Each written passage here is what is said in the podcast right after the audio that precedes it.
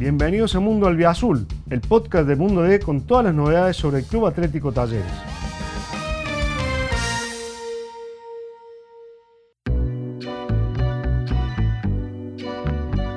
¿Qué tal? ¿Cómo les va? ¿Cómo andan? Bienvenidos a un nuevo podcast de Mundo Albiazul para hablar de un Talleres que ha vuelto de manera anticipada a las prácticas, que ha sido uno de los primeros equipos en poner primera de cara a un 2023 que va a ser exigente para Talleres y para todos. Así que para eso lo tenemos a Huito García para que nos cuente y nos adelante algunas novedades, más la palabra del presidente Andrés Fácil exclusivo. Desde Qatar, ¿no? Así que bueno, vamos a entrar en tema. Evidentemente hago la vuelta de talleres en los entrenamientos implica también dejar atrás una temporada en la que bueno, hubo algunos sinsabores en el orden local y que después tanto eh, en el campeonato digamos, de la Libertadores, en la Copa Libertadores, entonces hizo una campaña inédita, llegando a cuarto de final y después en el torneo federal, que fue la Copa Argentina, llegó nuevamente a una final. ¿no? Eh, pero bueno, el orden local es lo que Talleres necesita mejorar, arrancó antes que nadie, el objetivo está clarísimo, eh, es finalmente poder volver a ser internacional. Es un Talleres sin 8 millones de dólares, para que vos tengas una idea, y también bueno, los jugadores eh, sin la chapa de, bueno, de poder jugar un torneo internacional. Viste que eh, para un futbolista es clave poder eh, ascender lo más que se pueda. ¿no? Y bueno, en este caso, Talleres ha decidido arrancar antes que nadie para poder lograr esos objetivos y recuperar justamente uno de ellos que es institucional como, como jugar copas con Mebol, ¿no? ya sea sudamericana o Libertadores, como decimos recién.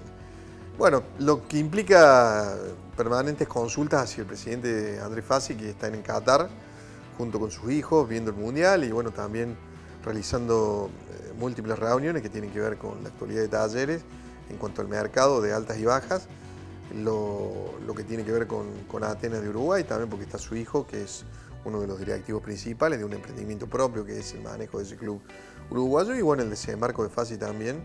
Eh, en España, ¿no? Con un, club eh, que puede ser el Málaga u otro del, ascenso. Así que bueno, más allá de lo que está viendo Fácil, bueno, también eh, teníamos entendido que fue a ver a Alan Franco, que, está, que debutó como titular en, Ecuador ante, ante Senegal, en el tercer partido del Grupo A da la sensación, Hugo, bueno, ya, sabemos, en realidad que Talleres por los puntos recién va a jugar a fines de enero el año próximo, pero ya arrancó un partido ahora importante en el cual se tiene que resolver. ¿Qué va a pasar con Pérez? ¿Qué va a pasar con Santos? ¿Qué va a pasar con Baloyes? Eh, ¿Qué piensa Fácil que puede hablar con él? ¿Qué, vamos a escuchar en un ratito? Hay una política que ha bajado el presidente y que, bueno, por ahí genera el desarrollo de, de un par de novelas, ¿no? Rige el principio de jugador que no tiene renovado su contrato para 2023 no se va a quedar en Talleres. Y esta situación abarca, por ejemplo, a dos jugadores, como dijiste vos, que son eh, Michael Santos, cuyo contrato vence en 2023, y también de Rafael Pérez, lo cual viene a poner un poco claro sobre oscuro en cuanto a algunas expresiones del defensor que es referente de, de Talleres y que abría la puerta al chance de poder eh, emigrar, ¿no?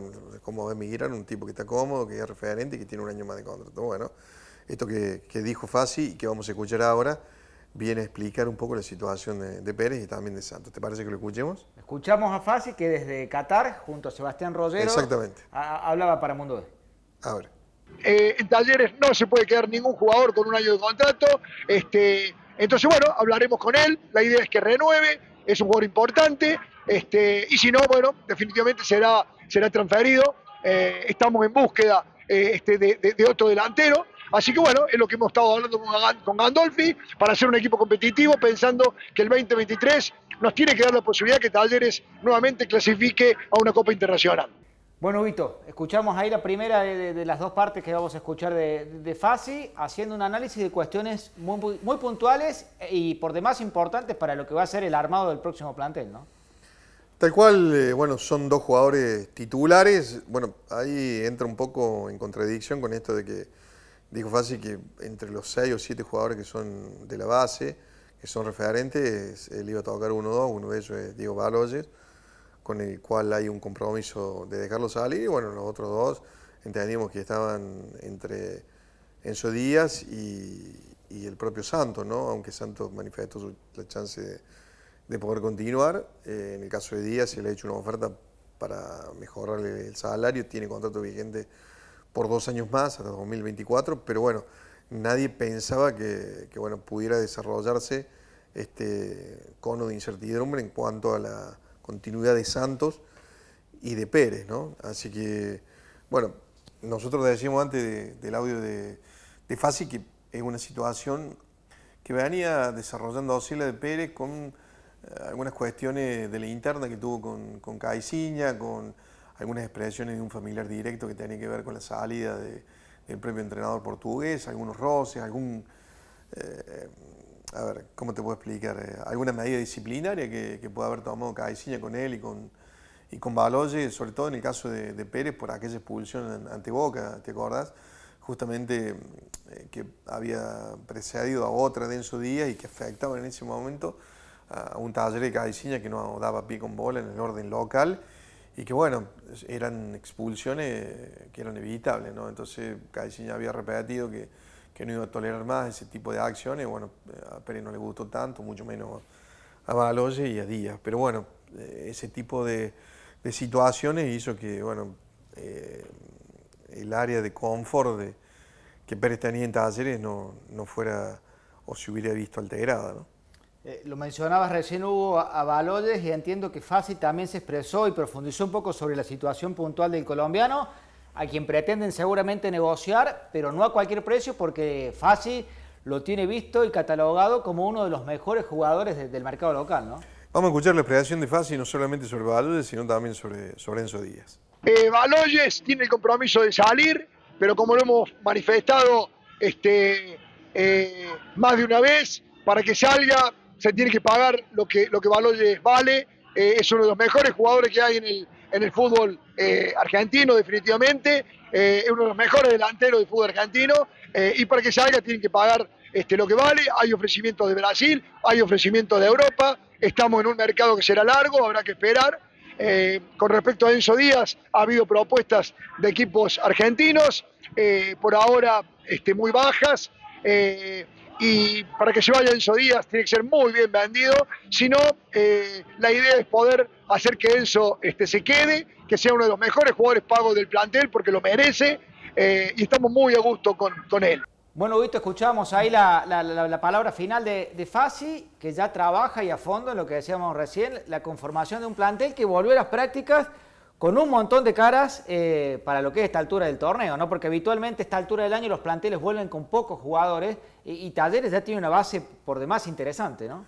Sí, con más de 30 jugadores, de los cuales algunos no han podido regresar. Bueno, el caso de Santo, que eh, había sufrido una pérdida familiar, por lo cual eh, demoró su, reincorporación. El caso de Diego Balos, que jugó para Colombia contra, contra Paraguay, un amistoso, y está gozando de un permiso. Y en el caso también de, Alan Franco, que está en el Mundial, ¿no? Con Ecuador, y que es un jugador eh, que Talleres va a conservar, tiene una opción para, 2023, eh, tiene una opción por el 70% del pase, estimada en 5 millones de dólares, ¿sí? Así que hay que hacer un pago en, enero nomás, así que bueno, es un jugador mundialista que Talleres obviamente va, va a conservar. Y en cuanto a las incorporaciones, Agus, este, vamos a considerar como alta la presencia del zaguero serbio de 23 años, de 1,90 m, llamado Nemanja Misevic, tiene experiencia en, en, selecciones juveniles y un partido en la mayor.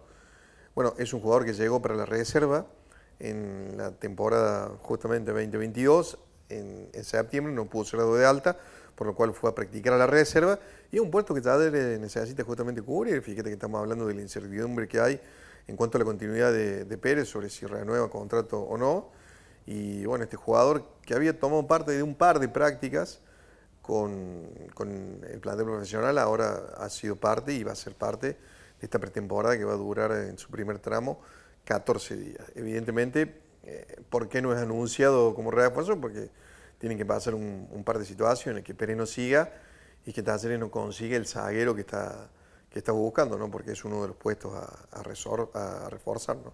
Eh, me decías, podría ser el serbio el primero de, los refuerzos. El primero de dos, el primero de cinco, el primero de diez. Más o menos, ¿cuántos jugadores puede traer para esta temporada? La estimación de Fasi fue de cinco, entre cinco y siete jugadores.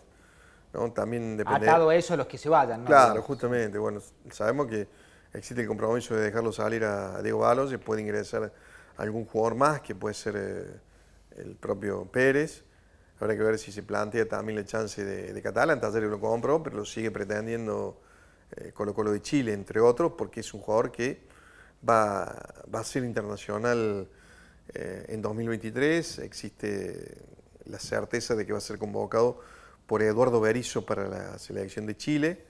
Y, bueno, Talleres eh, va a tratar de, conservar a este jugador, así como Franco, como lo es Baloya, y en su momento hincapié, ¿no? que, siendo jugador de talleres eh, pasó directamente a integrar la selección de Ecuador y hoy es mundialista, pero ya desde el Bayer Leverkusen. ¿no?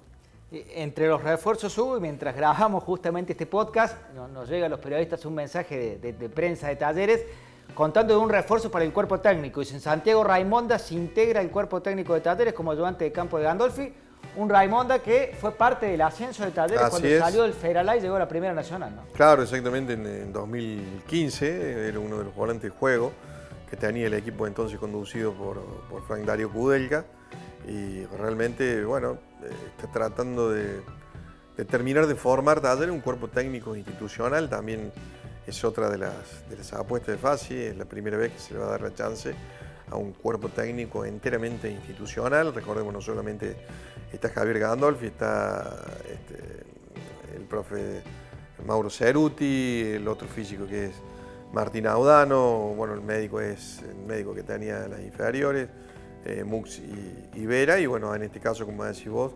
está la incorporación de, Santiago Raimonda, más el entrenador de arqueros histórico de Talleres, que es el mono, el mono Virusta. Lo, último, repasaba acá lo que es la, lista de los jugadores convocados para la, pretemporada.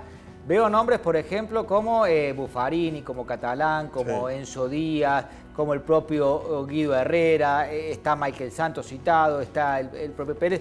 Muchos hombres de experiencia, con mucho rodaje en el fútbol, como esos que nombramos, pero también veo muchos jóvenes en esa lista. Teniendo en cuenta este mix que tiene talleres entre hombres experimentados y algunos pibes, al momento de buscar refuerzos, ¿van a buscar experiencia o van a buscar jugadores jóvenes con la idea de renegociarlos a un futuro?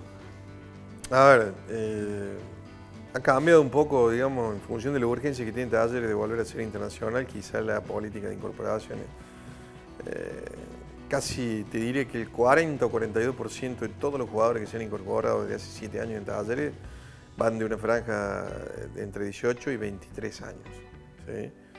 Quizá ahora, por ejemplo, a salteamos esa brecha y decimos, bueno, suena Nahuel Bustos, ¿eh? eh, ingresar dentro de esa franja, eh, pero el salario está a años luz de talleres, debería existir una cofinanciación para que pueda regresar. En el caso de Javier Pastore tiene más de 30. En el caso de otro de los jugadores que está sonando, es Cristian Bernardi, tiene 32. ¿sí? Ya escaparía un poco ese límite, a esa franja, a ese segmento que mencionábamos recién, pero bueno, las urgencias determinan otro tipo de cuestiones y a lo mejor por ahí se le abre la puerta a jugadores de una experiencia mayor, jugadores mayores a 25 años. ¿Te quedó algo, Vito, para el cierre? ¿Alguna información más? Eh, ¿Alguna perlita para compartir? Eh, simplemente que, bueno, la actividad futbolística en cuanto a los ensayos, los amistosos de talleres va a ser bastante. Hay dos confirmados contra Universidad Católica y otro contra Universidad de Chile.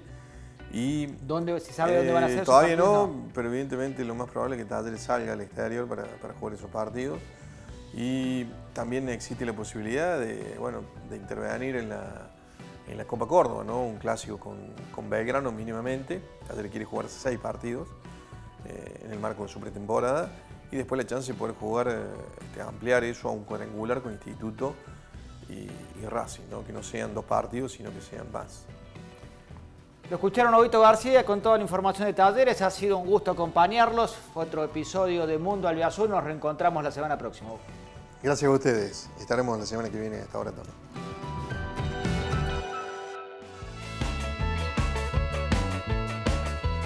Gracias por escuchar este episodio.